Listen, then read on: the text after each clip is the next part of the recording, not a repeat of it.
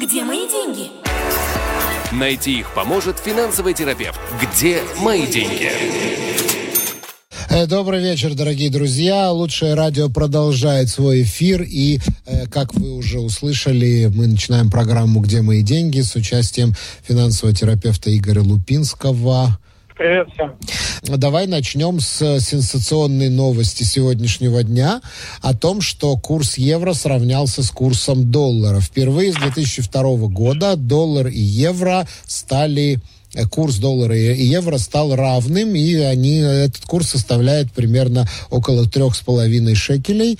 Э, я напоминаю, что когда единая европейская валюта появилась, то изначально ее курс был приравнен курсу доллара. Изначально, то есть один евро по номина, номиналу стоил 1 евро стоил 1 доллар, но евро сразу как-то пошел вверх и опережал доллар постоянно. Но вот сегодня они сравнялись впервые с 2002 года. Игорь, твои комментарии, что происходит? А в чем сенсация? Сенсация в том, что доллар и евро, ну, евро всегда был дороже, чем э, доллар даже намного дороже, да, вспомним там времена, скажем, десятилетней давности. Э, да, изначально, когда евро создавался, это, надо напомнить, искусственное создание. То есть это не валюта какой-то отдельной страны, это валюта, которая была предназначена для целого ряда стран, для э, международного сообщества. Она изначально была создана в э, номинале доллара для того, чтобы каким-то образом придать ей некую усредненную ценность. И потом э, пошел рост евро относительно доллара, потому что европейская экономика в своем э, общем масштабе э, показывала лучшие результаты, нежели американская экономика. Это было достаточно долго. У евро были периоды мощного роста, у евро были периоды спада. Надо вспомнить, что э, Евросоюз за последние десятилетия потрясло несколько кризисов, в отличие от Соединенных Штатов. Та же Греция э, чуть не обанкротилась э, в 2011 году. Э, сейчас мы переживаем процесс э, выхода такой немаленькой экономической страны, как Англия, из э, Евросоюза, что в свое время тоже ударило по евро. И на сегодняшний день мы находимся в ситуации, когда на секундочку почти на территории Евросоюза и с неким таким э, неявным, но э, очень активным участием э, Евросоюза идет война. Э, все эти события, э, естественно, никак не влияют на экономику положительно, поэтому валюта данного конкретного сообщества падает в номинале, и вот на данный момент она приравнялась к доллару вполне естественный да, процесс. но э, вместе с тем э, Европа это один из главнейших израильских торговых партнеров, и то, что сейчас происходит, это выгодно для импортеров, для тех, кто покупает в Европе и продает в Израиле, но не выгодно для экспортеров, которые, на которых держится наша экономика, тех, что, те, которые производят какие-то товары или услуги и продают их в Европу, соответственно, у них расходы в шекелях, а прибыль у них в евро. Ну, э, любое снижение валюты относительно шекеля для экспортеров невыгодно. Э, да, те, кто работает с Европой, сегодня переживают не самые приятные моменты, потому что э, их деятельность обесценивается прямо на глазах, можно сказать.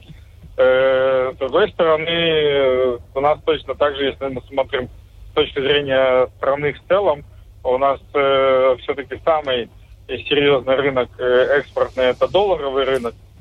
Вот. Именно поэтому Банк Израиля в первую очередь обращает внимание на то, что происходит именно с долларом, а да, любые перипетии с евро Э, особо, скажем так, э, экономическое руководство страны не беспокоили. Да, но вот Поэтому... интересно, что курс доллара по отношению к шекелю стоит ну, практически стабильно сейчас, да, а падает mm-hmm. именно евро. То есть это не то, что mm-hmm. доллар растет относительно евро. Нет, это доллар Нет, остается тем же, а евро падает. Это именно ослабление евро на общем фоне тех событий, которые сегодня происходят, да.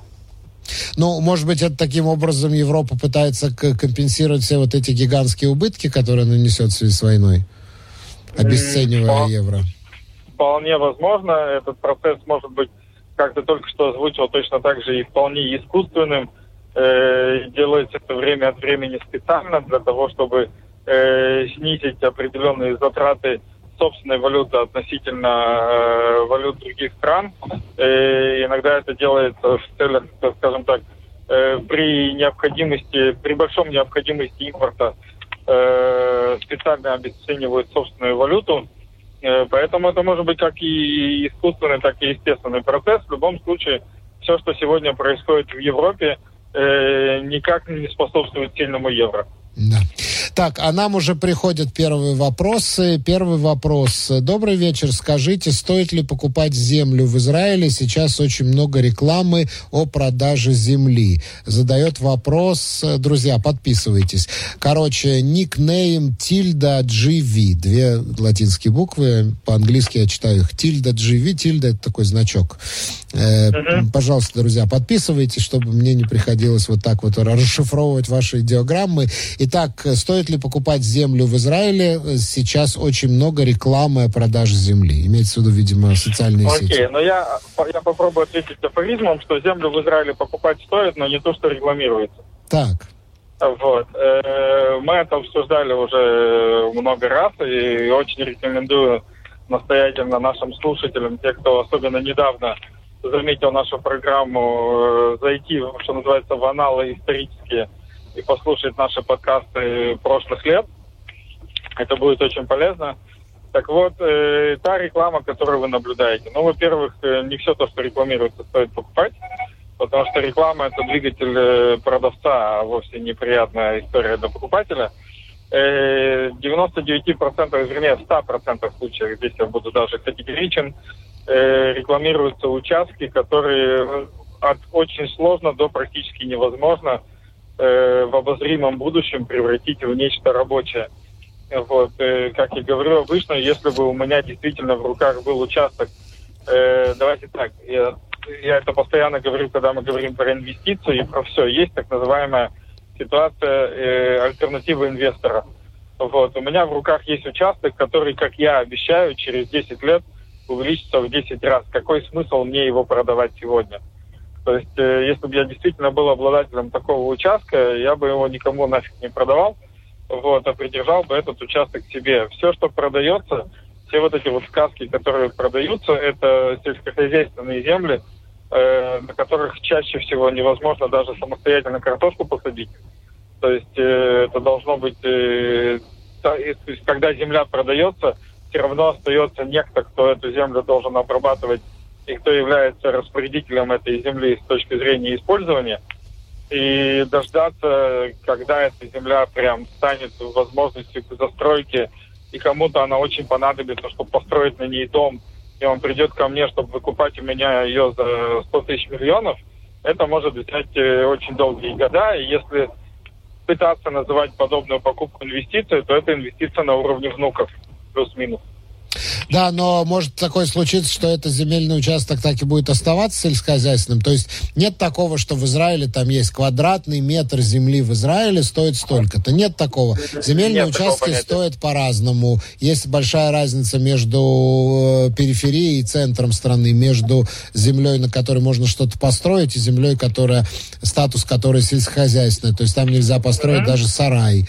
Вот. Э, и правильно, выращивать тоже у нас так особо ничего нельзя, если у тебя нет квоты от соответствующего картеля.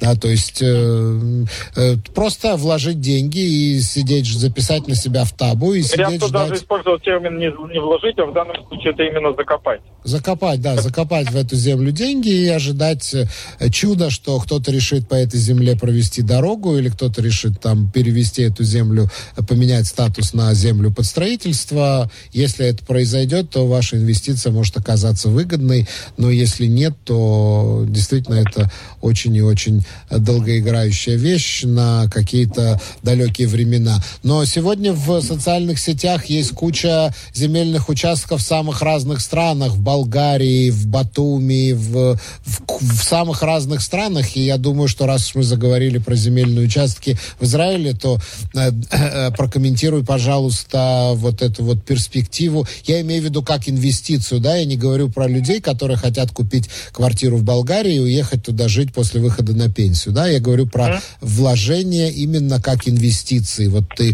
э, сегодня там можешь за 100 тысяч шекелей купить себе какую-нибудь там квартиру в Болгарии, а через там 5 лет она будет стоить миллион шекелей, например. Бросаем ну, у, у, инвестиций, у инвестиций за рубежом, э, инвестиций в недвижимость за рубежом существует огромное количество рисков. Это в первую очередь именно рисковые инвестиции, а вовсе не безопасные.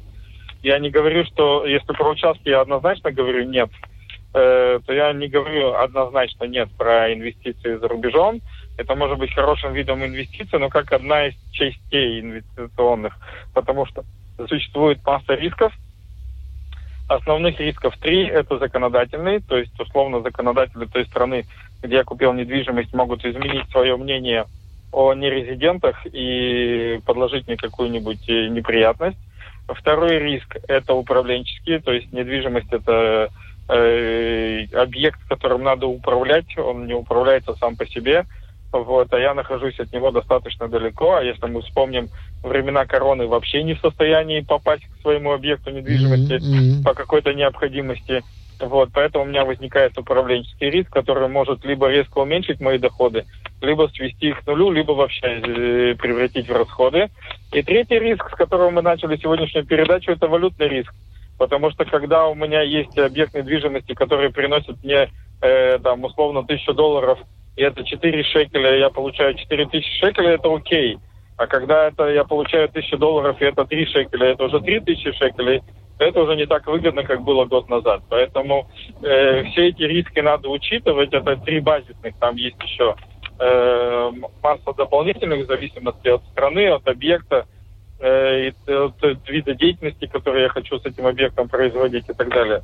Поэтому если все эти риски учесть, и несмотря на это, э, опять напоминаю термин альтернатива инвестора, и несмотря на это, эта инвестиция будет выгоднее, чем та альтернатива, которая у меня есть, то почему бы и нет?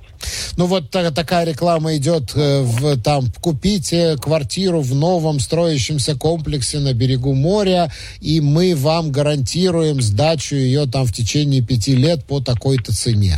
Ты бы ну, повелся на такое? Ну классно, нет. Я, во-первых, напоминаю, э, не забуду упомянуть свой интенсив, на котором ты был Э, у меня на интенсиве есть целый блок э, около часа в разных вариациях, э, то есть это в разных местах интенсива. Мы как раз-таки говорим о рекламе и о ее влиянии на наши с тобой финансы, на наши бюджеты и так далее.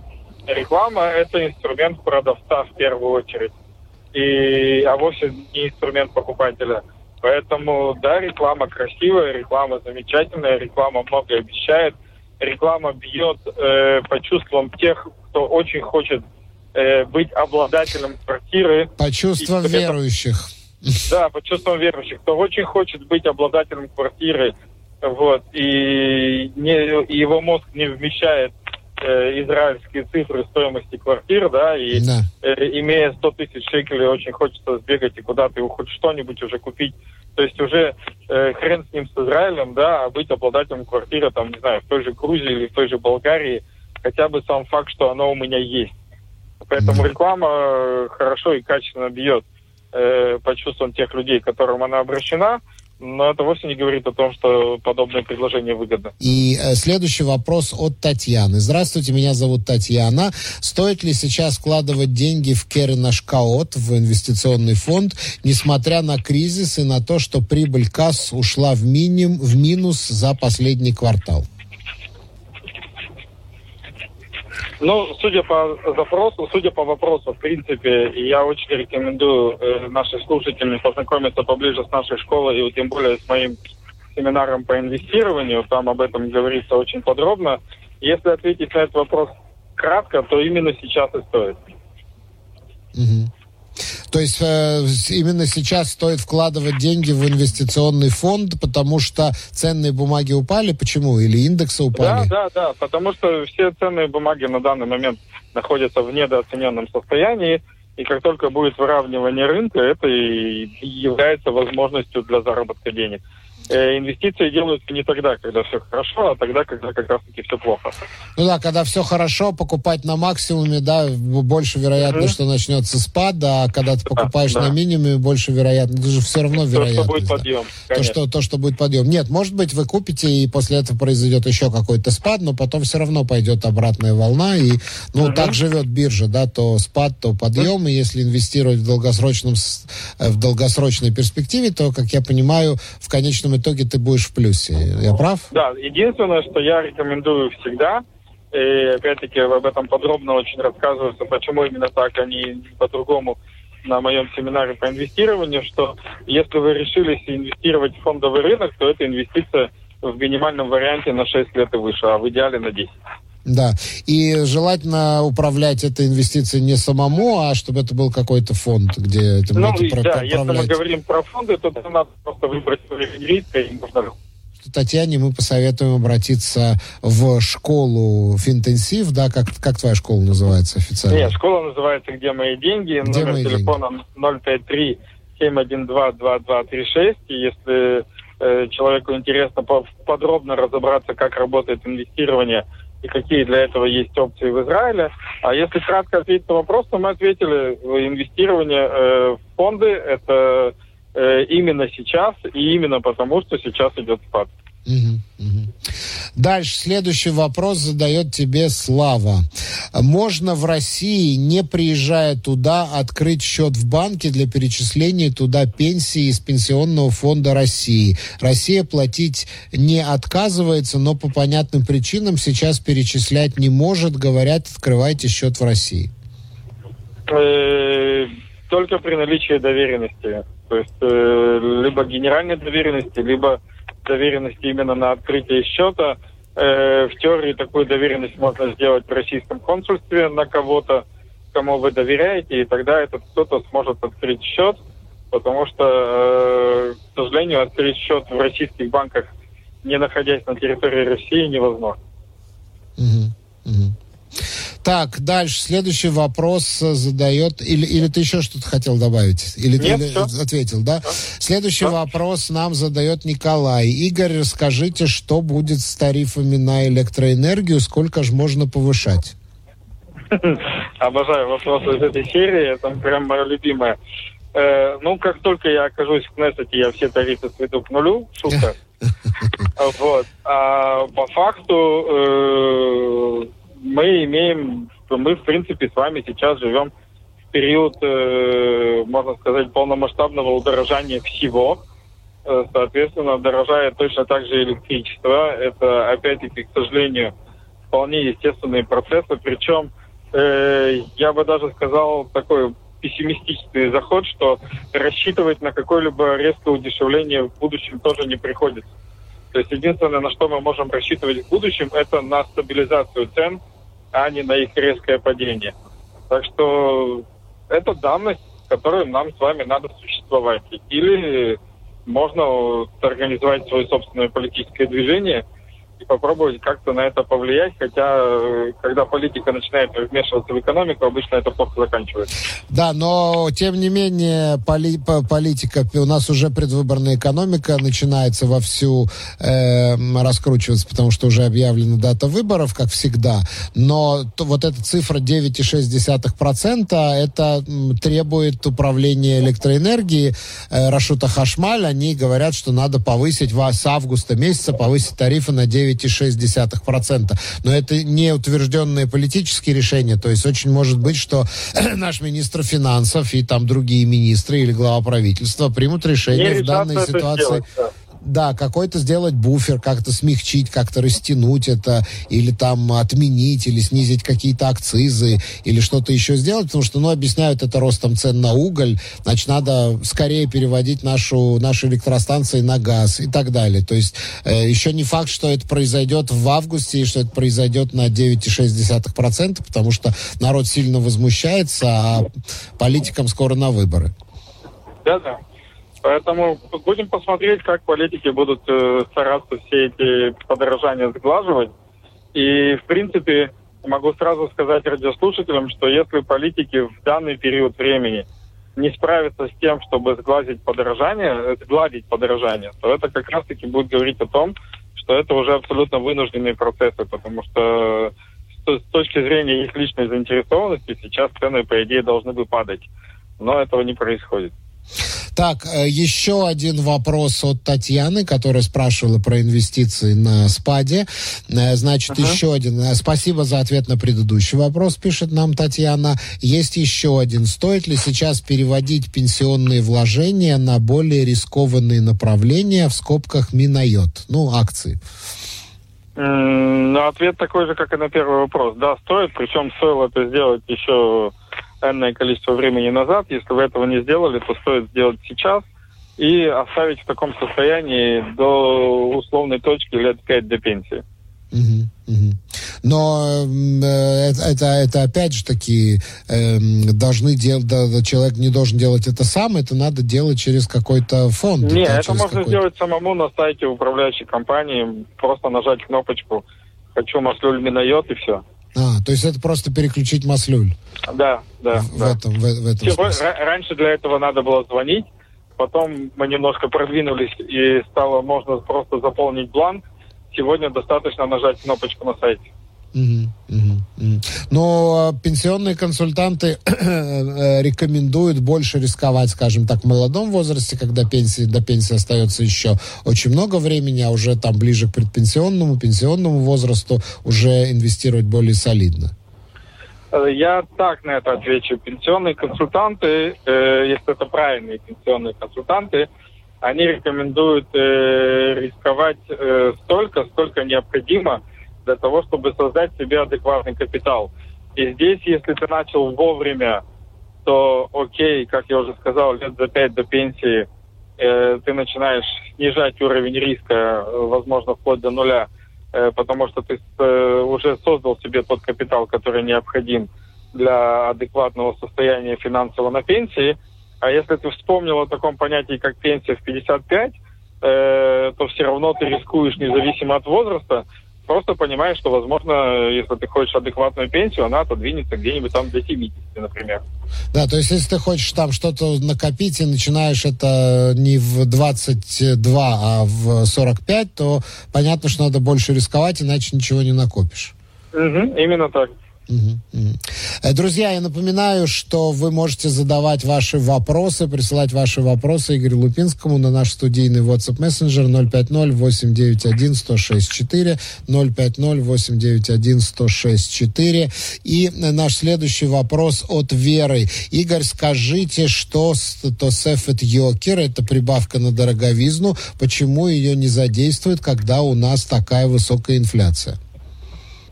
Ой, очень сложный вопрос в постановке. Во-первых, э, почему решили, что ее не задействуют, это раз. Во-вторых, э, прибавка на дороговизне и так далее, она очень часто привязана не столько к самой дороговизне, сколько к средней зарплате. Это два. Э, третье, подобная прибавка действует в основном в государственном секторе и включается автоматически. Это три.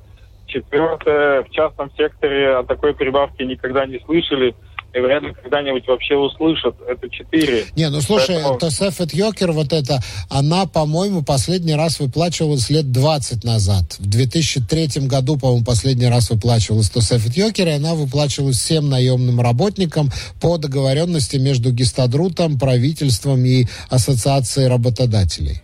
Угу. Вот ну, что... то есть, еще раз, время от времени такое происходит, сейчас об этом никакого разговора нет.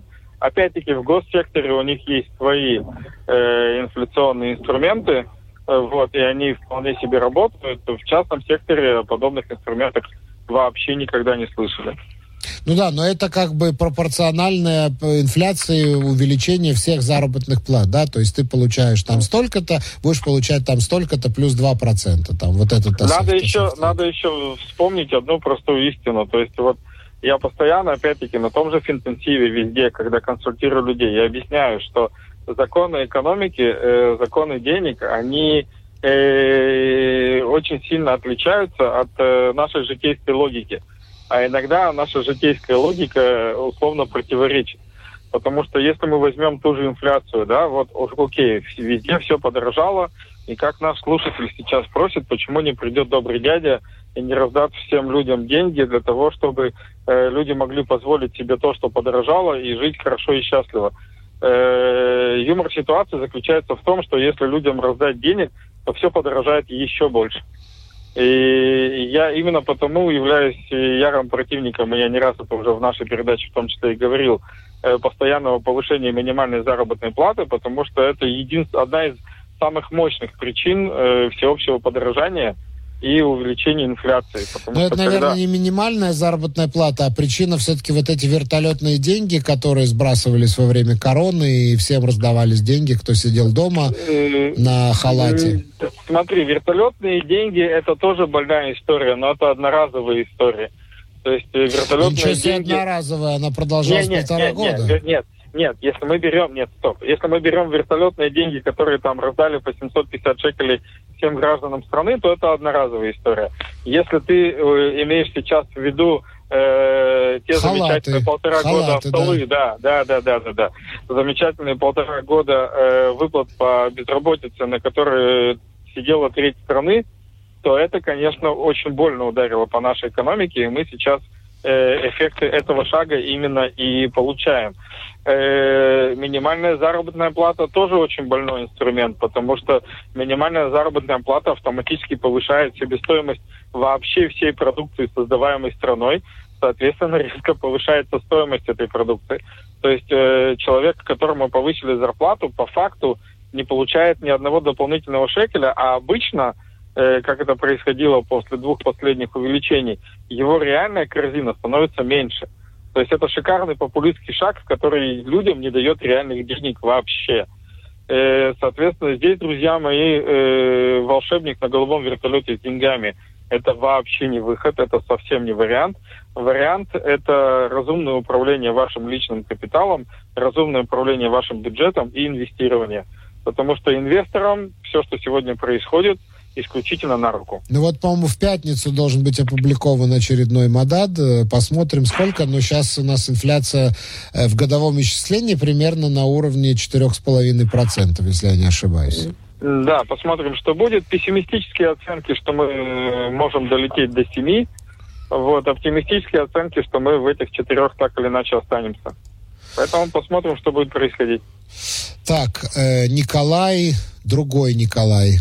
Здравствуйте. Сейчас переводить программу пенсии на Маслюль Минайот, то есть направление инвестиций в акции, немного страховато. Страшно, видимо, имеется в виду. Биржа да, просела да. на 30% с последнего максимума. Конечно, не черный лебедь, но война. Обычные трейдеры уже давно скинули или сидят на шортах. Вот прям с такой профессиональной лексикой человек пишет. Да, куча лексики, но при этом смысл не самый верный, к сожалению. Вот. Э, страшно, я все прекрасно могу понять, но если вы хотите зарабатывать, то сейчас самое время использовать именно рисковые варианты инвестирования. Потому что, э, еще раз, фондовый рынок – это волновое движение, и после волны вниз всегда существует волна наверх. Когда она начнется, вам никто не позвонит, не скажет. Вот. И то, что она уже началась и идет, вы узнаете исключительно после того, как она прошла в лучшем случае свою половину, а то и вообще закончилась. Есть такая шутка, да, если вам таксист советует покупать акции, то самое время их продавать.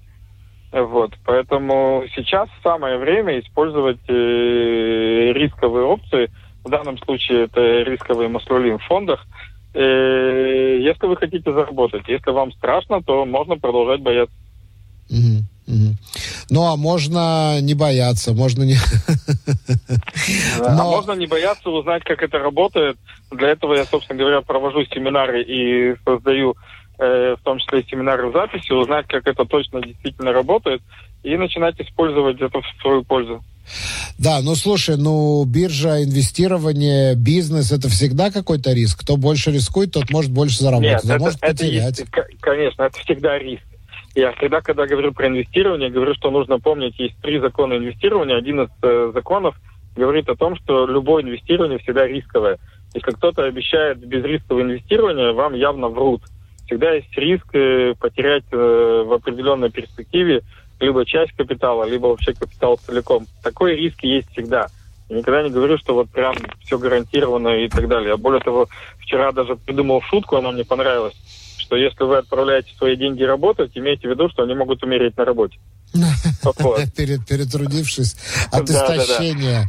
Да, вот. Но э, если говорить серьезно, э, и если мы говорим про использование израильских фондов, особенно э, пенсионные фонды, Купот, Гемель, Ашка и подобные инструменты, там все-таки сидят специально обученные люди, задача которых э, делает так, чтобы на фоне всех остальных, а у них есть конкуренция, э, их результат был э, ну, немножко лучше или максимум немножко хуже. То есть э, все фонды обеспечивают примерно одну и ту же доходность, э, примерно одни и те же результаты. И если я сегодня э, приношу э, деньги в фонд свой и говорю ребятам, окей, у вас есть опция на мои деньги э, купить все, что вы хотите, там, от э, облигаций, если вы считаете нужным, до акций, если вы считаете нужным, тогда, когда вы считаете нужным, то я позволяю им заработать мне как можно больше денег. Поэтому э, я выбираю э, всегда и своим клиентам советую именно рисковые маслюли э, до того момента, когда из стадии э, создания капитала я перейду в стадию э, сохранения капитала. Это примерно лет за 5-6 до пенсии, как я уже говорил в предыдущих ответах. И дальше я просто доверяю аналитикам того фонда, который я выбрал. И пока практика последних 30 лет показывает, что все более-менее нормально работают. Так, э, Игорь спрашивает тебя, как приблизить финтенсив? Ждать долго, а ситуация критическая? Вот такой вопрос. Ну, ближайший финтенсив 3 сентября можно начать отмечать крестиками в календаре. Обычно это ускоряет время. Это э, первый этап. Второй этап, если совсем есть критическая ситуация, которая требует разрешения, значит, э, берем в руки WhatsApp – 053-712-2236, озвучиваем в WhatsApp свою ситуацию, и я тогда смогу посоветовать, какие шаги начать предпринимать уже прямо сейчас. Да. Э, вот от Николая приходит следующий вопрос. Отношение защитных опционов call-put не намекает на близкий разворот. Как спекулянт я бы еще подождал, пишет Николай. Ну, окей. Я в данном случае не буду ни соглашаться, ни протестовывать. Это личное мнение данного конкретного спекулянта. Вот. Человек, который торгует сам, имеет инструменты для того, чтобы это мнение сформировать. Люди, которые от торговли достаточно далекие, вот, и, в принципе, их задача – та первая смена, на которой они зарабатывают деньги, вот, э, у них есть всего две опции – выбрать э, опцию, когда у аналитиков компании, э, которые управляют их деньгами, есть все возможности для принятия решений, или когда они ограничены э, тем маслюлем, который выбрал человек. То есть, допустим, если это маслюль, в котором должно быть минимум 80% облигаций, соответственно, у аналитика нет особого варианта, и он работает исключительно исходя из э, подобного, ну, подобного соотношения. Я за то, чтобы у аналитика было как можно больше опций. Так, эм, ну, насколько я понимаю, аналитика на бирже, она бывает разная. Есть фундаментальный анализ, это действительно сидят очень серьезные профессора, специалисты по мировой экономике, которые глубоко знают экономическую ситуацию в разных странах, и они вот действительно э, делают какие-то такие отчеты. Это тоже, конечно, все очень субъективно. А есть uh-huh. математический анализ, где просто сидят математики и по графику движения э, курсов э, котировок котировок различных акций, они э, пытаются вычислить, какой будет следующий, значит, скачок. Но это, это тоже закон... довольно... Закономерность движения, да. Да, да. То есть, ну, это тоже как бы очень субъективно и очень относительно. Да, я просто не вижу в этом какого-то, какой-то экономической сути. Они говорят, что все равно график из, идет по какой-то плавной кривой, и есть у этого какая-то логика. Ну, я не знаю, как, как нет, это если мы, если, Нет, если мы заходим э, в данную область, там, на пару минут, что называется, вот, существует такое понятие, как теория хаоса и теория массового поведения. Mm-hmm. А фондовый рынок это массовое поведение, то есть там, естественно, есть, конечно, акулы, которые заправляют миллиардами, но большую часть э, денег, условно, большую часть активов э, составляют э, простые люди, как мы с тобой. То есть огромное количество людей, у которых там, условно, по чуть-чуть И вот э, эта огромная масса, она действует э, согласно определенным законам, вот, определенному стилю поведения. И этот стиль поведения график как раз-таки отражает. И да, и там, если вообще упростить картинку, да, то есть если условно случилась война и пандемия, значит, все бросились э, сливать свои активы и переводить их в нечто осязаемое. Рынок начинает падать. Э, все более-менее устаканилось, э, человечество привыкло к тому, что вот э, такой-то кризис, это уже не кризис, это давность, и, а компании продолжают работать, продолжают зарабатывать деньги, э, и появляется снова желание заработать, значит, все резко начинают вкладывать э, деньги в фондовый рынок, фондовый рынок резко летит вверх. То есть есть определенные законы поведения, которые, да, вычисляются, как математически, э, так и различными другими способами. И на этих основаниях э, тот, кому, как, кому какой способ больше нравится, э, делает свои некие такие э, предположения наперед, как в народе называют, вангуют по имени, да, из, из, известной гадалки. Вот. Но это все э, как бы все больше и больше напоминает казино. Это не совсем казино, но с точки зрения уровня вероятности очень близко, да. Да. Так, повторите, пожалуйста, номер. Просит тебя Игорь. Э, номер телефона 053 712 2236. 053 712 2236. Вот Николай продолжает тебя бомбить профессиональными терминами. Ну, самостоятельно торгуя, слив, скажем, 20% депо, э, нехотя научишься, когда надо покупать, а когда выскакивать. Э, спасибо за консультации, пишет тебе Николай. Окей, Николай, пожалуйста, могу сказать, что 20% депо это не предел. Поэтому я знаю людей, у которых были более забавные результаты в эту сторону с точки зрения, ну, как бы с минусом слова результаты. Э, самое главное при самостоятельном торговле на рынке – это э, отгонять от себя ощущение того, что ты что-то в этом понимаешь. Ну, слушай, ну, психологически у каждого трейдера, у каждого человека, который инвестирует деньги, ну, как управляет активно своими инвестициями, у каждого есть какая-то своя красная линия. Вот ты думаешь, вот если эта акция упадет на 5%, то я еще терплю. На 10% терплю, а вот если на 15% надо быстро продавать, избавляться, чтобы спасти деньги, потому что она может вообще умереть. Нет, если мы говорим про трейдинг, про частный трейдинг, самостоятельный трейдинг, тут э, у каждого... Э, Своя красная линия, что, да. То, что у каждого трейдера есть свои границы, но в принципе существует правило. Вот. В тот момент, когда трейдерство превращается в работу, э, то здесь уже нет такого, что ты там, я не знаю, купил одну акцию, на ней заработал 100 тысяч миллионов, вот, это уже тоже статистический заработок, и, соответственно, у тебя всегда будут сделки, на которых ты потеряешь, и всегда будут сделки, на которых ты заработаешь. И здесь самое главное качество – это не умение там что-то как-то предполагать, как результат футбольного матча, а умение вовремя останавливаться как в ту, так и в другую сторону. Именно поэтому, когда со мной про трейдерство разговаривают, а я, например, э, несмотря на то, что имею достаточно богатый опыт работы с рынками примерно 2007 года, то есть это около 15 лет уже, э, пришел к жесткому выводу, что трейдером я не буду в принципе никогда. То есть это не, э, у, меня недостаточно качеств э, для того, чтобы спокойно этим заниматься. Э, там в первую очередь важна психология и выдержка, и это надо делать уметь. И именно поэтому, как я и говорю, что в фондах, которые управляют нашими деньгами, сидят специально обученные для этого люди. Окей, окей. Идем дальше. Следующий вопрос задает нам Братан. Братан задает нам следующий вопрос.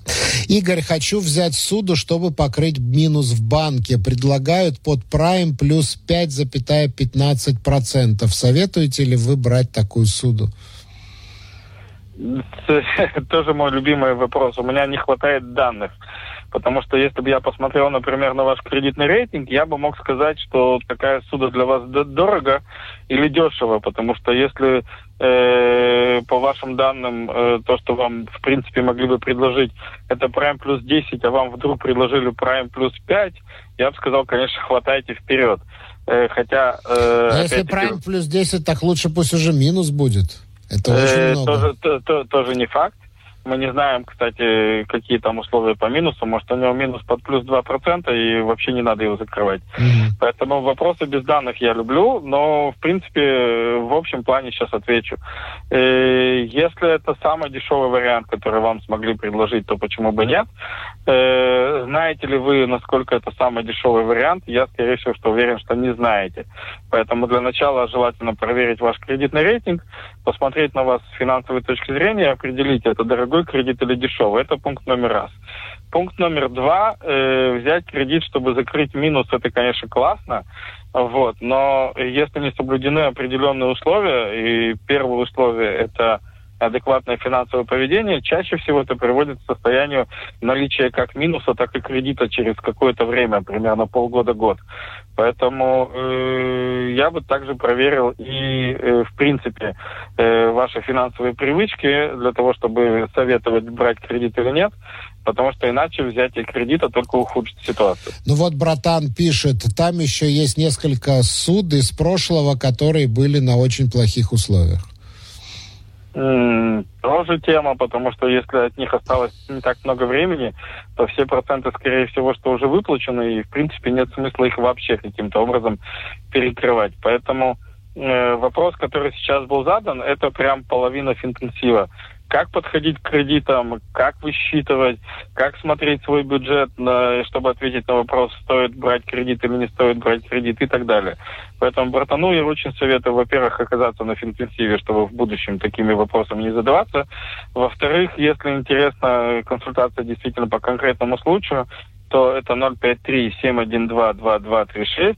Сначала вытащим кредитный рейтинг, по нему посмотрим на то, какие кредиты есть какой минус есть и какие у человека есть возможности с точки зрения банковской системы, а потом уже определять, брать ли кредит вообще, и если брать, то 5% это хорошо или плохо. Надо, кстати, помнить, что сегодня при прайме в 2.25, то прайм плюс 5 это уже почти 8%. Э, Игорь, большое спасибо. Э, наше время подошло к концу, и мы прощаемся с тобой ровно на неделю. Через неделю мы снова встретимся на волнах лучшего радио. Большое тебе спасибо, было очень интересно. Окей, всем северянам привет из Афула и до встречи через неделю. Где мои деньги? Найти их поможет финансовый терапевт. Где мои деньги?